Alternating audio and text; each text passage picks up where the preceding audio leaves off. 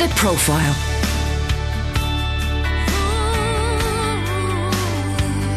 You're listening to Premier Christian Radio. Hello and welcome to the Profile here on Premier Christian Radio with me, Sam Hailes. The Profile is brought to you in association with the magazine that I help edit. It's Premier Christianity, and if you would like a free sample copy of the latest issue, you can head straight to our website. It's premierchristianity.com forward slash free sample. Today on the profile, I'm speaking to journalist and historian Tim Stanley. Tim is a columnist and leader writer for the Telegraph newspaper, contributing editor for the Catholic Herald, and a commentator on current affairs and politics, often appearing on CNN, BBC Question Time, and Sky News, among others. Tim, welcome to the programme. It's a pleasure. So, here on the profile, we always like to go back to the beginning and ask a person about their life growing up. What was life like for you? I would say that life growing up for me was materially very comfortable. I was very fortunate to have intelligent parents, but there were also difficulties in it, as there are in most people's lives. I had a difficult relationship with my father. We had a period of uh, almost poverty when he was unemployed. I saw a lot of things. It all left a big impression.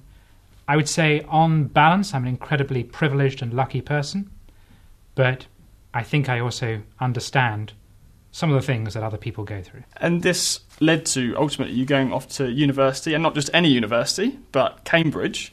So you must have been incredibly not only lucky in your education, but have known from a young age that you know you, the intellectual side of you was substantial enough to warrant going to one of the best universities in the country. I wouldn't say that I always knew I was going to go there, but I always had a sense of it was possible and that I, I could if I wanted to and if I applied myself to it. I was very fortunate in that my family were intellectual. Mm. They were people who read a lot, they watched films, they appreciated art. Uh, my grandmother financed piano lessons for me. So there was always conversation, argument, and debate in my household, which meant that when it came to imagining what was possible, I was given the tools, I, I, was given the background that meant that I could see the sky as the limit. And where did um, your first encounter with Christianity come in? Was, was that as a child as well? So, my family's religious background is very complicated. My father's side are just bog standard Anglicans, mm-hmm. but he wasn't religious at all. My mother's side are far more uh, colourful. So my grandparents were Christian spiritualists. You know, they believe that you talk to the dead. And they came from a long line of Protestants. They came from Methodists. They came uh, from Huguenots stretching way back. So when I was being raised, there was a lot of religion, there was a lot of spirituality in the household. And it was always a given that God existed. Mm-hmm. But in that very bourgeois, bohemian way, we were all on a constant journey to discover exactly what God looked like and what was the best way to speak to him.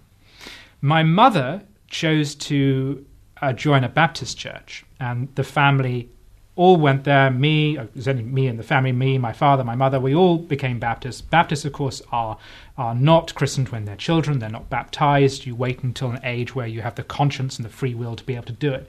So I was raised in a household uh, that was very religiously eclectic, that was very open and articulate about it, but which also had settled upon this particular variety of evangelical Christianity, mm-hmm. its way of expressing it. And I would say as a teenager that I hated it. Right. I, I was immersed in it. Um, I even played piano in the church, so I was clearly an important part of the community, but I totally rebelled against it.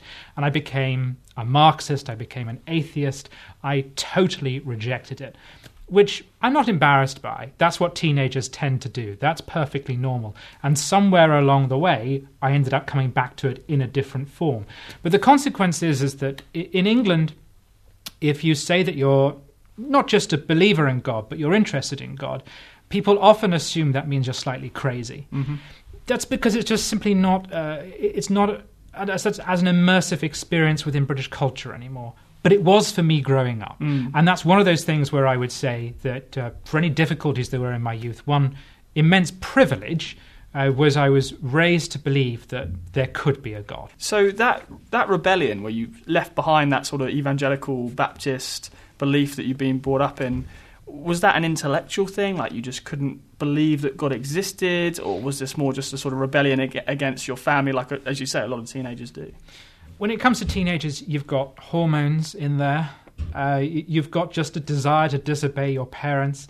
You've also got uh, boredom, the inability to be bored, and if you're not if you're not totally into evangelical Christianity, uh, it, those those services which last two or three hours can Yeah. actually start to get a bit boring after a while. So I'd, I'd say there's there's a lot of very simple childish stuff, but yes, there was an element of the intellectual as well, which was that I was in rebellion against what I saw as an oppressive British society. This is the 1990s. Mm-hmm. Um, and there were lots of elements of it which were deeply conservative, very backwards looking, very reactionary, and I suppose I lumped Christianity into all of that. I Mm. saw it as part of a, a cozy power structure that Mm. kept us all down. So if you're going to embrace Marxism, if you're going to embrace revolution, if you're going to embrace social critique, it's rather inevitable growing up in an environment that you're going to see the church as one of those bastions of Mm. oppression. So around this kind of time, you went off to university to study history. Yep. Um, where did that fascination with history come from? It's a very interesting question because a lot of my politics and a lot of my interest in political theory and philosophy is actually rooted less in the ideas themselves than the history behind them. Right. I'm less interested in precisely what Marxism is or precisely what Hegelianism is. I'm far more interested in the historical characters of Karl Marx. and I'm far more interested. So I, so I was really drawn to the practical experience, for instance, of the Russian Revolution or the French Revolution. I found that absolutely fascinating. History, history is the collision of ideas and human experience. That's when real history takes place. And it can be quite a frightening thing. We know we're living through it now. Mm. When I, again, when I was growing up in the 90s, very dull, stultifying existence, it felt like nothing was going to change, nothing was going to happen. John Major then led to Tony Blair. Tony Blair led to David Cameron. All these people are essentially the same. They, they all live around a certain center ground. And it felt as though society had settled on big business is good, welfare state is good, this is the way we run things. You know you're living through history when you sense you've lost control. And when suddenly social and economic forces and brilliant individuals start to dictate what happens. And that, I think, is what's always interested me about history. Um, it's chaotic, it's anarchic, and for the people living through it, it can be terrifying. And who wouldn't be fascinated by that story? It's, it's the human story on paper. Yes, uh, and this this education it led to I think a, a career in academia to a certain extent. You Yeah. you began to lecture at universities, um, and what came after that? After that, I, I loved lecturing. I enjoyed it. I liked academic research and writing, which is a very different kind of writing to journalism. But I grew frustrated with the fact that I, I could actually name everyone who had read my books. I mean, really, one of them, one of them, although apparently did quite well in Australia, so that not, not, not something I didn't feel much of the benefit of. I think I probably got a royalty check, fifty Australian dollars or something. I, I, it's no exaggeration to say that you're writing for a very Small small, audience. audience. Yeah. And I grew tired of that. And I thought, no, I, I want to engage with society. It's that, it's hmm. that thing about history again. The historian is, even though they are writing about the human drama, they are necessarily detached from it. Yeah. Because they have to be to be objective, but also because they're a spectator. The journalist is a halfway uh, between being the uh, the objective historian and the subjective actor. The journalist goes into the middle of the events and reports from the inside. So again, through luck, I have to see it as a blessing, but also yes, some effort, of course. I was able to persuade the Daily Telegraph to allow me to become a sort of jobbing freelance American reporter. So I went from writing about historical American elections to actually being in the middle of real ones. And that was a great honor. Mm. Rather than just writing about history, mm. I'm actually witnessing it Yeah. happen. Well, it's been said before that journalism is the first rough draft of history. Absolutely, yes. And it gets it wrong. It gets it wrong because history is crucially about perspective. That's why it's technically true that history is simply what happened yesterday. But it's also not a fair description of what history is because history does require time and perspective. And our judgment on why Trump won, for instance, will be very different in 10 or 20 years' time to our judgment the morning after it happened. So you were sent to America by the Daily Telegraph to report on which election was this? First of all, I, I was there for the 2012 election when I mostly blogged about it, but I also made a film for the BBC. Um, but I was really in the middle, in the thick of it for the 2016 election, covering the Republican primaries and the general election in the last few weeks. Mm. Well, there's so much we could say, particularly about the current American president. Maybe we'll get to that in a little bit. But I wanted to go back to the, the Christian element of your story because you talked Yeah. about being raised a Baptist. I understand that later you became an Anglican, Mm-hmm. and now, of course, you're Roman Catholic. So it seems to me there's a fascinating progression or change there in how you've expressed your Christianity. Can you talk us through that a little bit? When you're trying to write a narrative of your life, you end up seeing a clear line because you're telling a story, not just to other people, but to yourself. In reality, it was so complicated and so messy that I, I don't want to simplify it that mm-hmm. way. In fact, it's so complicated that my only working explanation that makes sense to me is it was directed by the Holy Ghost. Mm-hmm. It's the only way I can explain it. Mm-hmm. So, end of my first year at Cambridge, I was desperately unhappy. I hated Cambridge, hated being away from my family. Um, there was something wrong, something missing. And I started studying early modern history, and I was studying the Civil War, and I became just drawn in to these fascinating debates about the, the nature of faith and belief in the 17th century. And I started to visit English Anglican churches and I would get on my bicycle because I couldn't drive, and I would cycle out to villages, and I would just spend hours studying the. I just found it so fascinating, and I realized that actually I wanted to believe, hmm. and that I wanted to understand what it is that other people believed in. So at this at this point, you were an atheist. I was still an atheist. You'd I was still rejected the Marxist upbringing, atheist, yeah. no belief in God whatsoever. But there was something that I wanted to understand, in that same way that you might you might visit uh, Moscow to understand the October Revolution. I wanted to understand where people were coming from, so I, I exposed myself to it. I immersed myself in it, and it start something about it started to speak to me and make sense. Now I was at Cambridge apart from the Evangelical Student Union, I wasn't going to join that because I just didn't want to go evangelical again. The Anglicans were the only ones. The chaplaincies were the only ones who I could have this conversation with and begin this journey with. So, yes, I, I became an Anglican. I was christened. Um, I regard that as a tremendous privilege, and I'm very grateful uh, to the priest at Little St Mary's, Cambridge, uh, who received me into the Anglican Church. But almost within minutes of having done it, I knew that I had crossed a threshold, but I wasn't all the way into home. Mm-hmm. I wasn't quite there yet. And it was only through further reading, further study, further conversation that I realized to me it makes logical sense, but also on some level I can I still can't quite understand. It, it makes emotional sense that the church established through St. Peter, the Church of Rome, is the church that I should have been in. Mm-hmm. So I was an Anglican for maybe one or two years. At the end of that, I began private private instruction with a priest, and I converted to the Roman Catholics.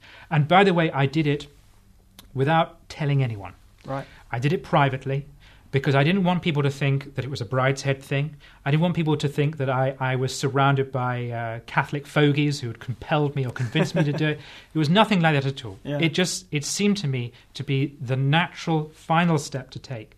And the measure that it was the right step, because people can think if you've been all these different things that maybe you just can't make your mind up. But I think the measure of the fact that it was the final step is it's now 11 years since I mm, did it. Mm. And nothing else has appealed to me since. So Sure. I think I'm home. Very good. Do you ever wonder, though, what your life would look like if you'd stayed as that Marxist atheist student in terms of your Yeah. beliefs? I guess both religious. I'd be a Labour and- MP. Would you? I've, I've no doubt about that at all. I'd be a Labour MP. That was the path I was on. I um, I ran for Parliament for my hometown in 2005. Um, I I was respectable. I had written uh, left wing histories, not quite Marxist, but left wing histories, which were very well received. Uh, I had a lot of friends in the Labour movement, a lot of good contacts.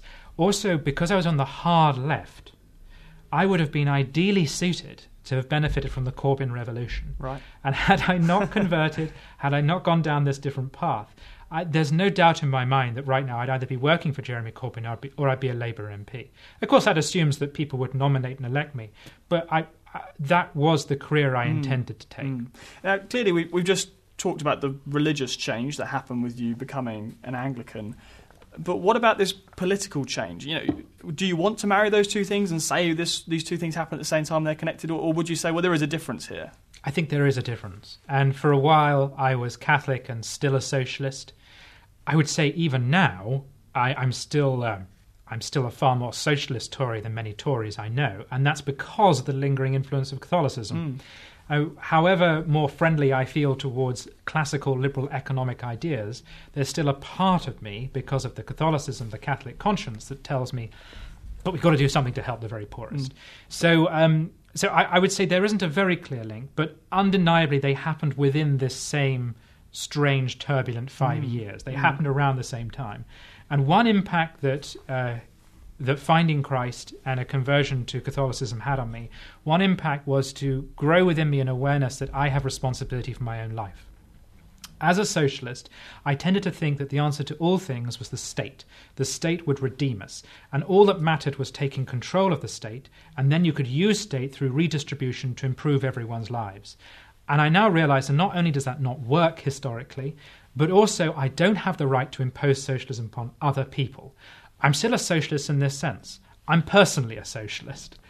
I think I try to behave in the sense that I believe there is such a thing as socialist morality. Mm-hmm. I think I, I do probably do a better job of living by it mm-hmm. as a Christian who doesn't wish to compel it upon other people. I think in my private life, I'm a better person for having stopped being a political socialist and become something more akin to a theological socialist. Mm. So today you're often in the media on a whole host of channels, as I mentioned at the beginning, giving commentary, giving opinion. What does the average week look like for you? Is there an average week in this kind of a media world that you now inhabit?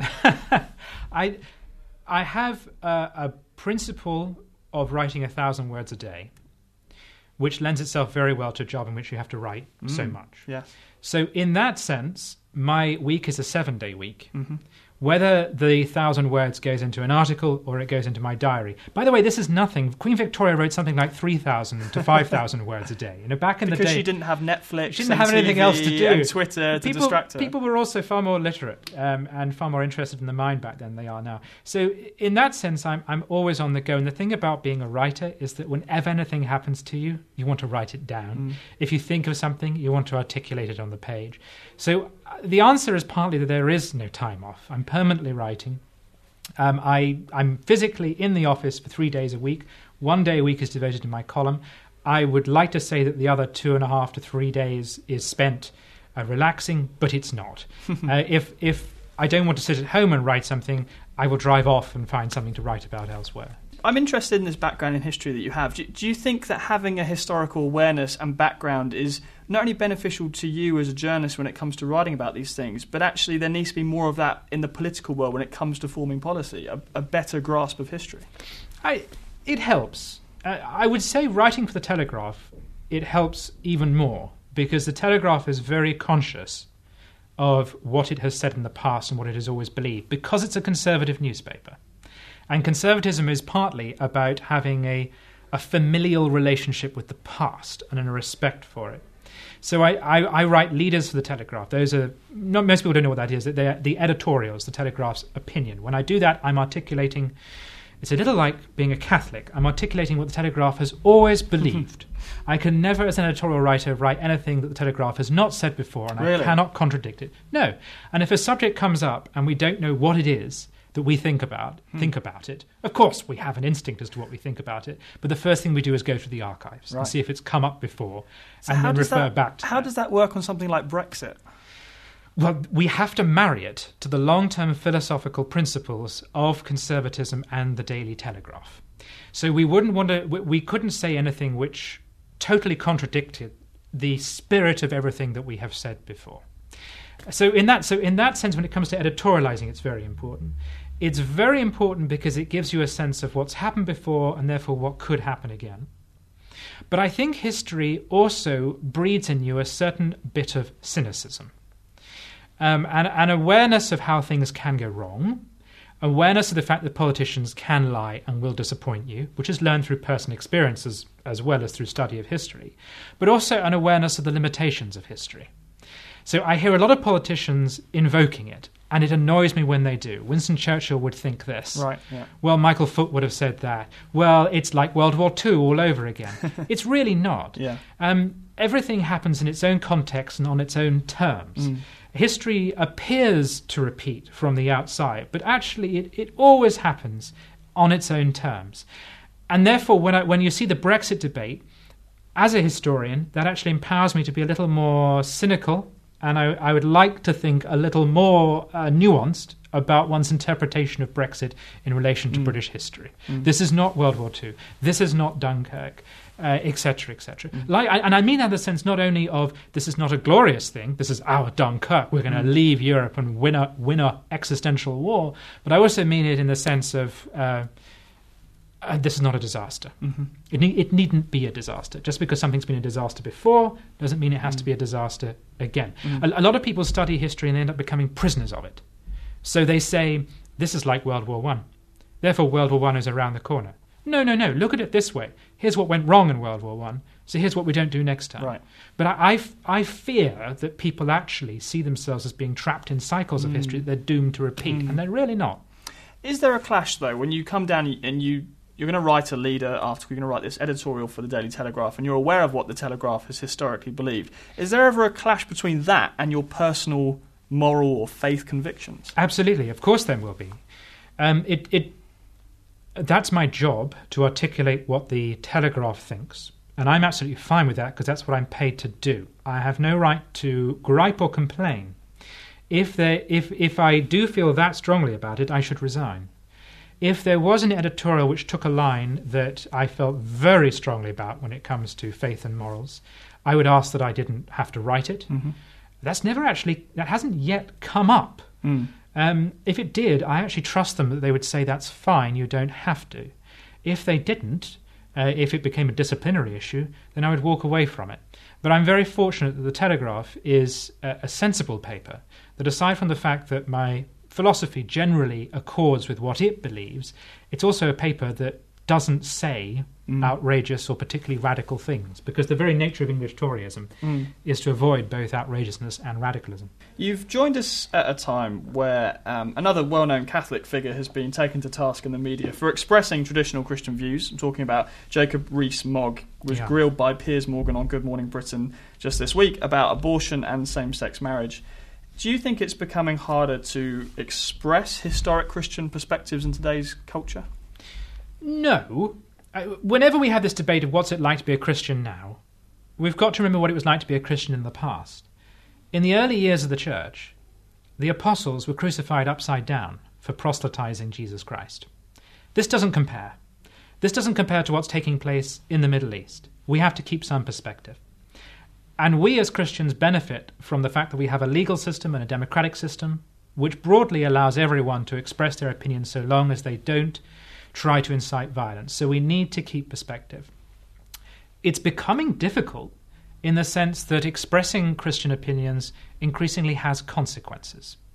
I, I, people always say, people always, when they're discussing free speech, they always say, you have no right to shout fire in a crowded theatre. Actually, you have absolutely every right to shout fire in a crowded theatre, so long as you understand that someone will either punch you or you'll be arrested. in other words, there are consequences. Yeah. So I don't think it's becoming harder to articulate Christian views, but the consequences are growing. Mm. And that's why the Jacob Rees-Mogg remarks are so important because he went on a very popular program, he articulated a Catholic point of view, and he articulated an uncompromising Catholic point of view. Mm. Particularly on abortion, he said it is simply morally indefensible, even in cases of rape and incest. The interesting question isn't can he articulate it? He just did. Mm. The interesting question is will he get a job in the government? Mm. Will he suffer at the ballot box? Will he be banned from appearing on comedy programs, which he's been doing so much, like Have I Got News for You? Mm. And will it mean he certainly can't be Prime Minister?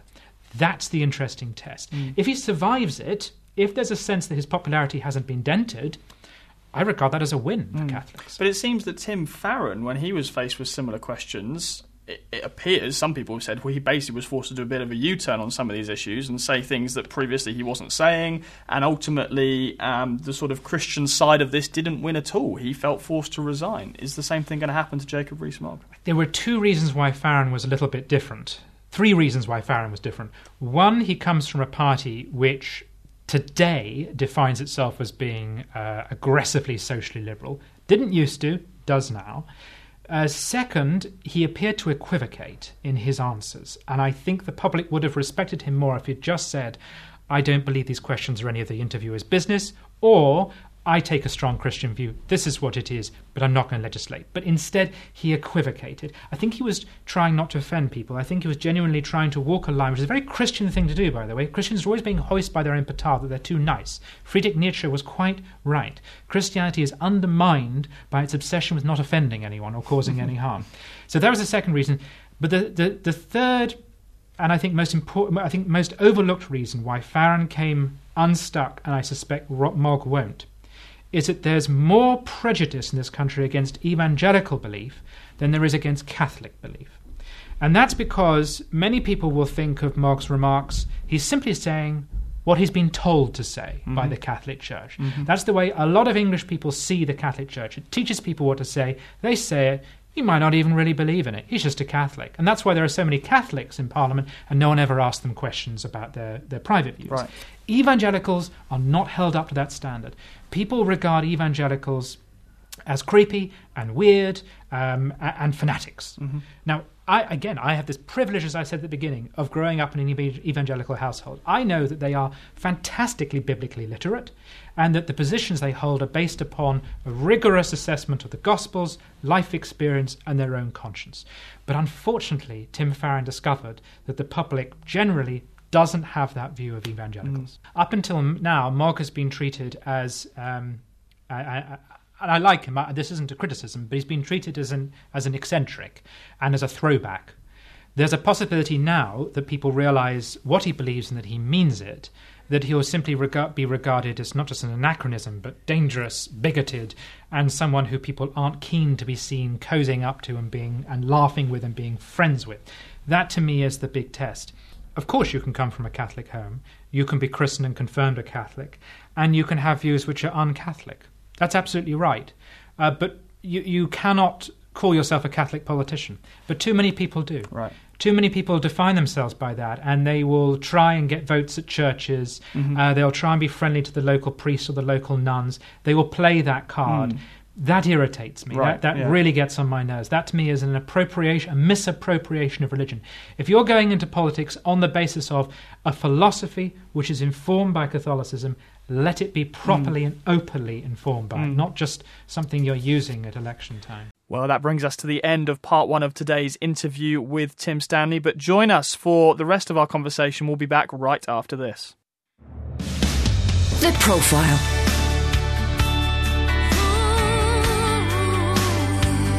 You're listening to Premier Christian Radio.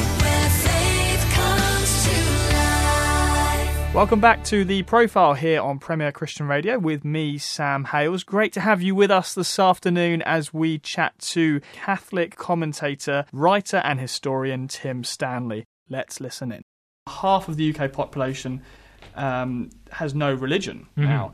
And so, is what we've seen there the kind of death of nominalism? And you mentioned some of these Catholics who uh, perhaps claim to, to have that kind of Catholic heritage and background, but really it's quite nominal. It's not really driving their, their policy. Is that what we should take from this latest survey? Because some people looked at this and said this is terrible news for the church. You know, mm-hmm. Christianity is on its way out. Is Christianity on its way out, or is it just no. nominalism dying? No, no, no. You're absolutely right. There, there's this very strange contradiction between the polls and what you see in churches. And what I personally see in churches of all different stripes, including Anglicans, who are so often written off for some reason, is I'm seeing growing congregations, but crucially more actively engaged and enthusiastic congregations. Uh, you're seeing in some parts of the world a spike in people entering the priesthood. Scotland, I think, has recently done very well uh, when it comes to getting ordinands. So there's a contradiction between that and that. And I suspect you're right. I think that what's happening is that in the past, people would have defined themselves, particularly if they had a strong family tradition of being Catholic, they would have said, I am a Catholic, without it really meaning they even went to Mass or believed in God. Mm. It's simply who they are.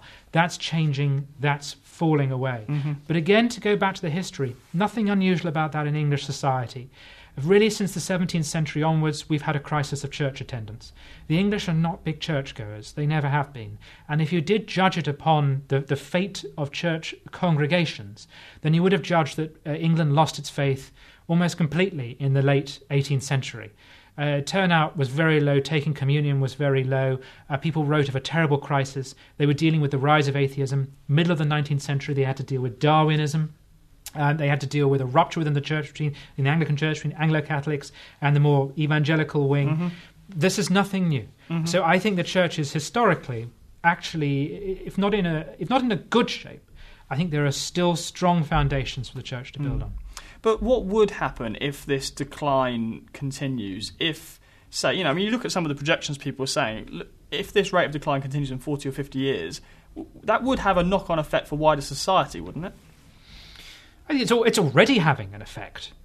I mean, look, to me, part of, to, to me, a lot of Christianity is it's a Jewish cult, right? That's where it begins, and it has that rabbinical tradition of constant debate and reassessment of the law. It's about the evolution of a conscience. We believe that you are given a conscience by God, but the exercise of that conscience is a discipline. The constant, rigorous asking yourself, is this the right thing to do? Is that the wrong thing to do? Personally, as, as a Christian, sometimes I actually feel almost paralyzed by this. They call it, you might call it Catholic guilt, I would call it the conscience. Always asking myself, what should I today be doing that's right? Hmm. The erosion of that that's what concerns me. I mean, I, I would love to save souls. I'd love to see everyone be a Christian, but I can't make a social. I can't make an argument for that in wider society because if you just don't get it, you don't get it, and people won't see the appeal of that. But what I would say to people is that if you see a decline in interest in religion and religious identification, you're going to lose that Judeo Christian obsession with the conscience, which I think has been an immeasurable benefit to Western society and the world. It's one of the reasons why we're a liberal democracy today. Hmm. We're a far more Christian society today than we were, say, 500 years ago, in the sense of far more tolerant, charitable, and we're using technology and science to help people. Mm. That's building upon that Judeo Christian foundation of the obsession with the conscience. And I fear if we lose that engagement with religion and with its ethical tradition, I fear we'll lose mm. that sense of the importance of the conscience. And I think at the in in small ways at the edges of society we're seeing that. I think we're seeing it in the rise of euthanasia in the Benelux countries. I think we see it in the numbers when it comes to abortion. We see it in the in the way the public talks about refugees, the homeless. Uh, you see it in the conditions at Grenfell Tower, uh, the terrible urban poverty that exists in parts of this country. I see that as being somewhat down to the fraying of that religious conscience. Some people have said that there is a problem, though, with the media and understanding Christianity. In fact, um, you made a comment about how evangelicals are often asked about gay marriage, but Yes. you said right, rightly, I think, as well, that Muslims are also asked always, always asked about ISIS. Yes. Jews are asked about the state of Israel, and Catholics, of course, as we've just seen this week, are often asked about abortion. So, is there a Yes. problem in the media? Is there a sort of lazy journalism where we just fall into stereotypes of thinking, well, Tim's a Catholic, I need to ask him about abortion? It's a desire to find a subject which is going to get people to watch. It is the media being out of touch with religion and not terribly well educated in it. I was fascinated by the Good Morning Britain interview with, with Jacob Rees-Mogg when there was a moment that um, Piers Morgan said, "Well, I'm a Catholic and I'm all for gay marriage." Well, I, d- I don't. I don't want to put myself in the position of telling people if they are or they're not a Catholic.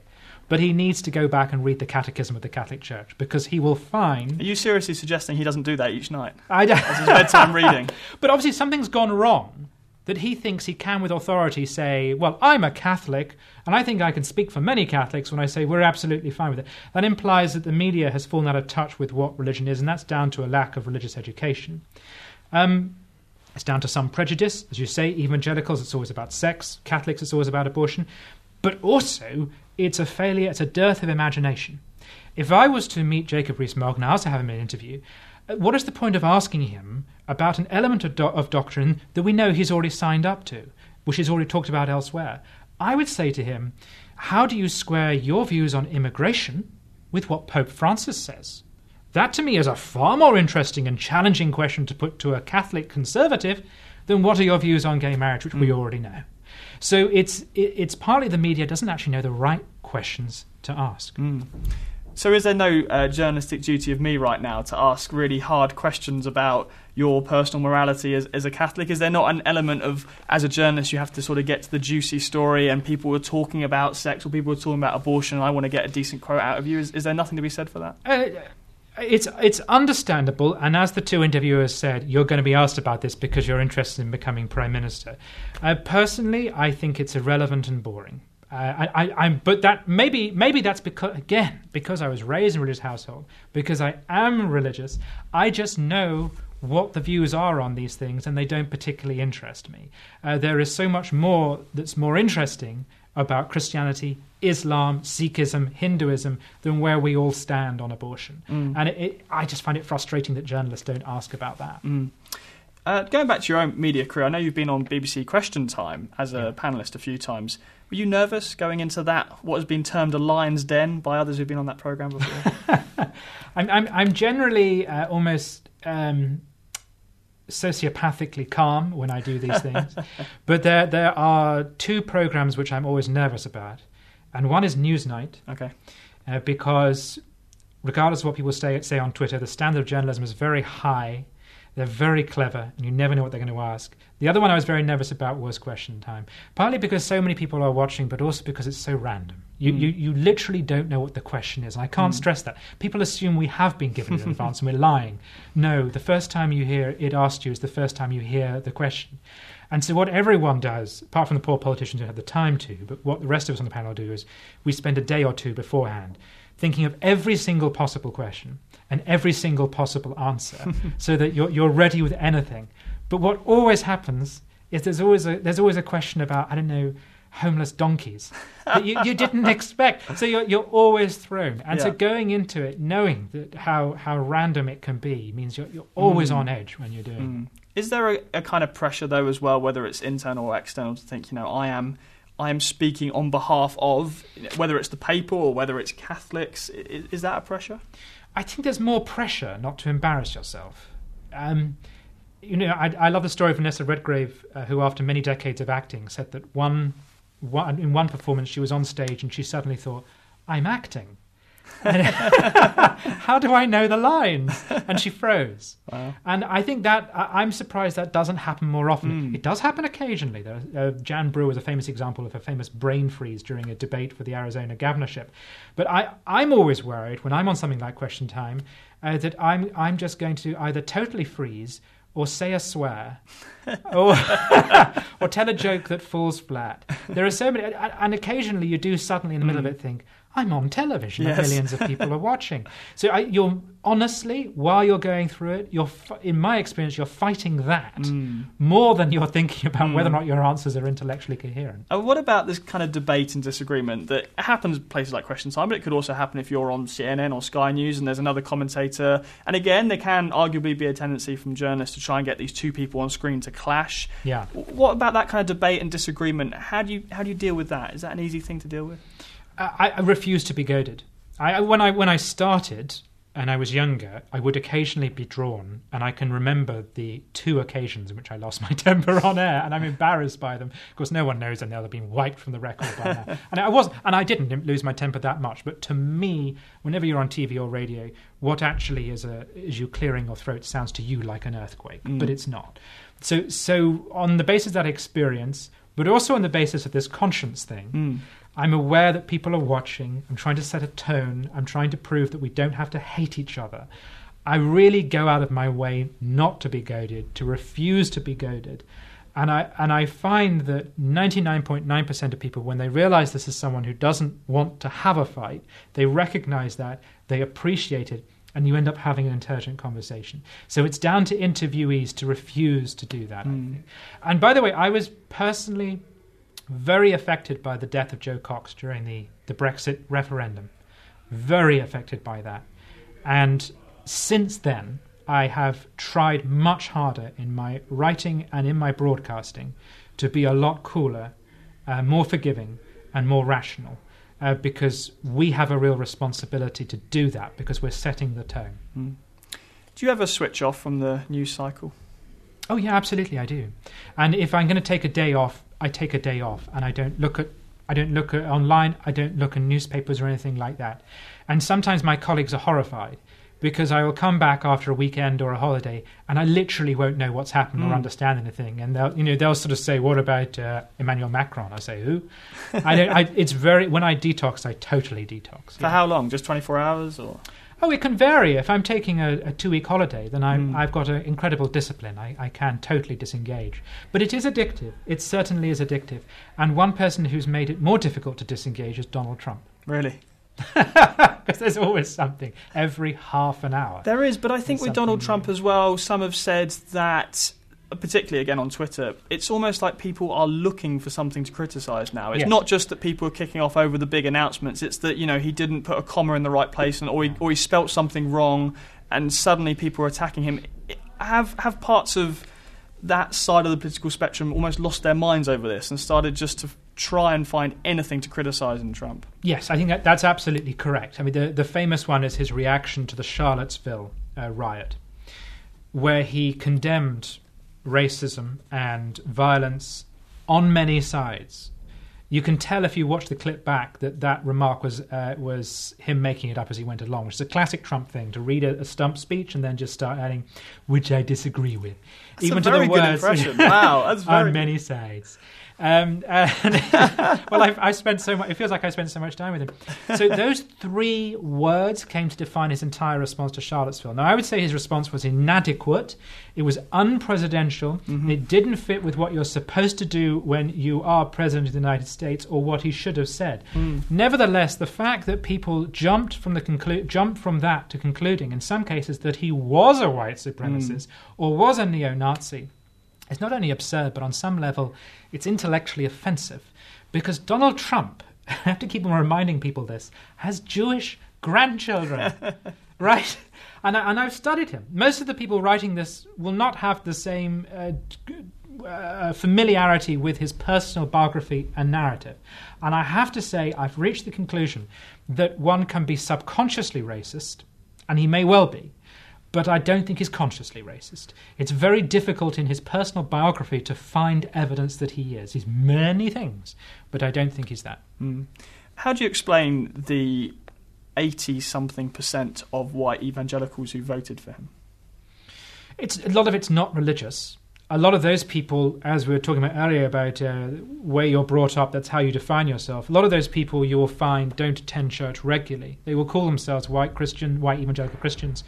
Doesn't necessarily mean that they, they are particularly religious, so we shouldn't read too much into it. I think it's more significant that a majority of white people voted for Trump. Right. And America is a Protestant country. Therefore, that inevitably means that a significant chunk of, of white Protestants voted for him. Um, I, but tho- those are people who are angry about the state of the roads. They're angry about jobs disappearing. Again, we have a habit of reading everything through that prism of religion, that prism of culture. A lot of the reasons why Trump won were really very straightforward and were not irrational, and they were things like I'm tired of urban riots, I'm tired of terror attacks, Obama's been in power for eight years, the Democrats have had a shot, and I don't think Hillary brings anything new to the table. Mm. What's been the best day of your career and the worst day? Well, they okay. So I think the most the most extraordinary, and I keep using this word privilege. I, I feel that I one has to recognise one's luck.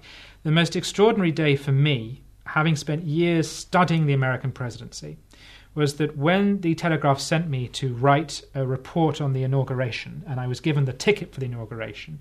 It wasn't until I got there that I discovered I was literally in the front row.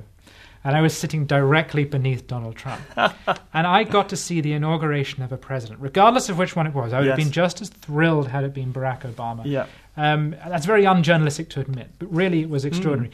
And the, the only problem with that was that uh, this is giving away a trade secret, but there are many people for whom we write obituaries in advance. hmm And I had been sent an obituary for Trump, a sort of very early rough draft. And I was discussing, well, what do you think is going to happen? And uh, some people said, some journalists said, well, our theory is if anyone's going to try and take him out, it'll be a drone attack at the inauguration. and I thought, how typical.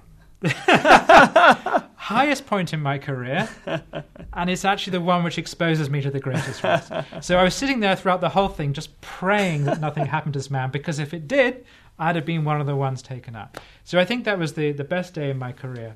Uh, the worst day in my career, I mentioned it earlier. Uh, well, well, well, two at the worst. One was having to write the editorials surrounding the Rotherham abuse cases because I had to read the entire report. As an editorial writer, you do a lot of research, and I had to read the entire report. And reading what happened to those girls had a profound impact upon me. The other very equally bad day for me was the was the murder of Jo Cox, because I, I was so personally involved in the Brexit campaign. I felt so strongly in favour of Mm. Brexit, and then this this vile, uh, obviously obviously mentally distraught extremist Mm. murders her, and it's inevitable, given that there was a huge national debate, and he was on our side, in the craziest sense. It's inevitable that you test your conscience and you think, did I in any way contribute to this? Did, did what I write in any way affect this outcome? Now, of course, it didn't. It didn't. But uh, it, it was, I think, one of the darkest 24 hours of my life in which I, I really thought very hard about walking away from journalism and writing. If, and and I had actually told myself that if we lost the referendum, I had already decided that if we lost the referendum, I was going to think about quitting journalism and going back into the media anyway, because I found the whole campaign so unpleasant. But that 24 hours really was the darkest for me Mm. when I really did think, do I, there's such a huge responsibility with writing, do I want it? Mm. I think that's the closest I came to thinking I Mm. would walk away from it altogether.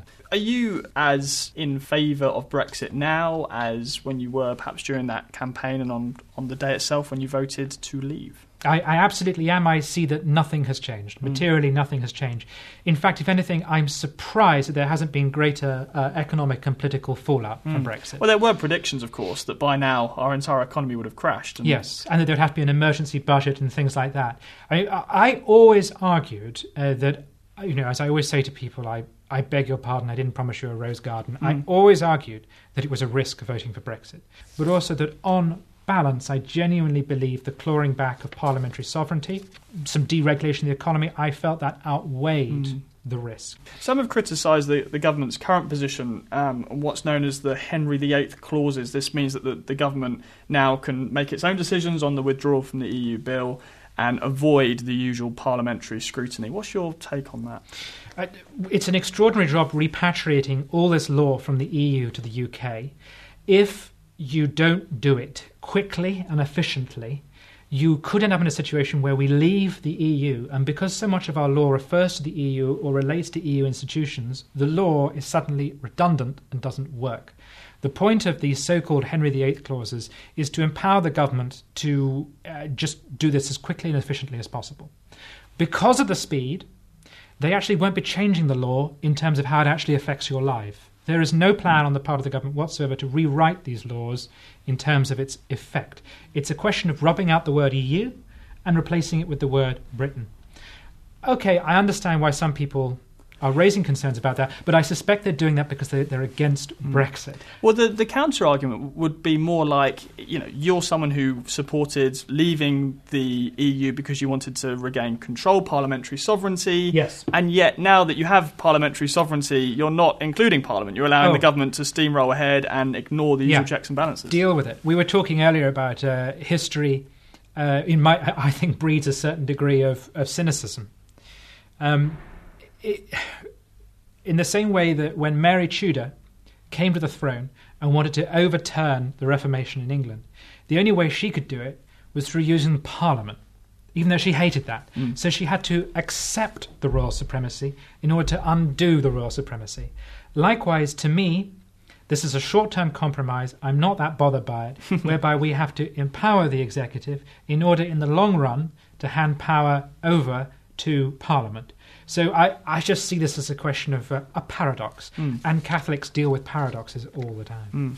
What do you do to, um, to to relax, to switch off from? I, well, I read a lot. Um, I read a great deal of fiction. Uh, I adore movies, not just in the sense of eating some ice cream and switching off in front of Ghostbusters. I'm a big fan of foreign film, French film uh, in particular, and Italian film too. Uh, so there's a lot of cultural stuff going on. I jog. These are all very introverted uh, things to do. I acknowledge that, but I jog quite a lot as well. Do you describe yourself as an introvert? Oh, absolutely. And it is sometimes agony to go out in public. really? It's a distraction. It's a waste of my time, and uh, there's so much to be But anxious you, about. but you don't just go out on public. You sit down in front of a TV camera and broadcast to millions of people. That's even more than going out in public. That's quite substantial, isn't it? because I, I sense I have to. I, I, I sense I have to. I have a, a, a responsibility to contribute. And that's partly to do with religion, that's partly out of a sense of patriotic responsibility. I mean, again, I hate to use it again, but it's a word that's come up time and time again in this interview privilege and luck. I regard myself as a very privileged person. And I have a responsibility to be engaged with my country and to try to affect it and shape it in some way. It's not good enough. I could just stick to my diary. I could just stick to my personal religious uh, life and my own my own prayer. I could stick to that, but I don't think that's enough. I think I have a responsibility mm. to hmm. get involved, even though, honestly, at times, uh, as a natural introvert and uh, mm. naturally shy person, I really do have to force myself. what's the What's the biggest misconception that evangelicals have of Catholics? Oh, that they worship statues. And yeah, it's it's wonderful. I mean, I, I go back and forth between the two all the time because my mum re- remains a committed Baptist, and I go back and forth, and I, I hear things all the time. And you know what? Catholics have prejudices too. As I think I said earlier, Catholics think that evangelicals don't understand the Bible or are not very theologically literate. Au contraire, they understand it very, very well, um, and can be highly intelligent people. Uh, but the, I think one of the biggest prejudices is this idea that the outward forms of Catholicism are what we worship, uh, that we that, we worship Mary thinking she is an equal to Jesus, that we uh, we worship the rosary beads, or we worship the Pope. We think the Pope is is is literally uh, God's man on earth and can do no wrong, and isn't a human being, is almost divine. I, I, they have lots of false conceptions like that, and they're very easily challenged, and they have to be challenged because um, increasingly the great divide in the world today is is not between denominations or even between religions. It's between people who, as I said earlier, take the con- the, the, concept of conscience seriously, mm. and those who don't want to have to bother. Mm. But this October will be 500 years since the beginning of the Protestant Reformation. Yes. Whether or not Martin Luther actually nailed anything to a door um, is obviously up for debate. But nevertheless, it's an interesting time to be thinking about the relationship between Protestants and Catholics. And interesting question for you because you started off uh, yeah. in your religious history, if I can put it that way, on the Protestant side. You're now a Catholic. So I'd, I'd love to know from you how important do you think the current distinctions are between Protestantism and, and Catholicism? Because there are some who want to see these two churches united, and there are others that say that will never happen, and actually the distinctions are really quite important theologically. I'm very happy to see them reunited, but it has to be reunited on the terms of what we Catholics would call the truth with a capital T. Where you can get that reuniting, where people can sit down and say, here are the theological principles, and we accept that the church is right then I am overjoyed by the And by the church, you would mean the Catholic church. I mean the Catholic yeah. Church. I do mean the Catholic Church. I'm afraid. But we're adults. Uh, we can acknowledge our differences. And I can say openly that I regard Lutheranism as a heresy. Right? Um, having said that, it comes from the same root. It comes from the same root.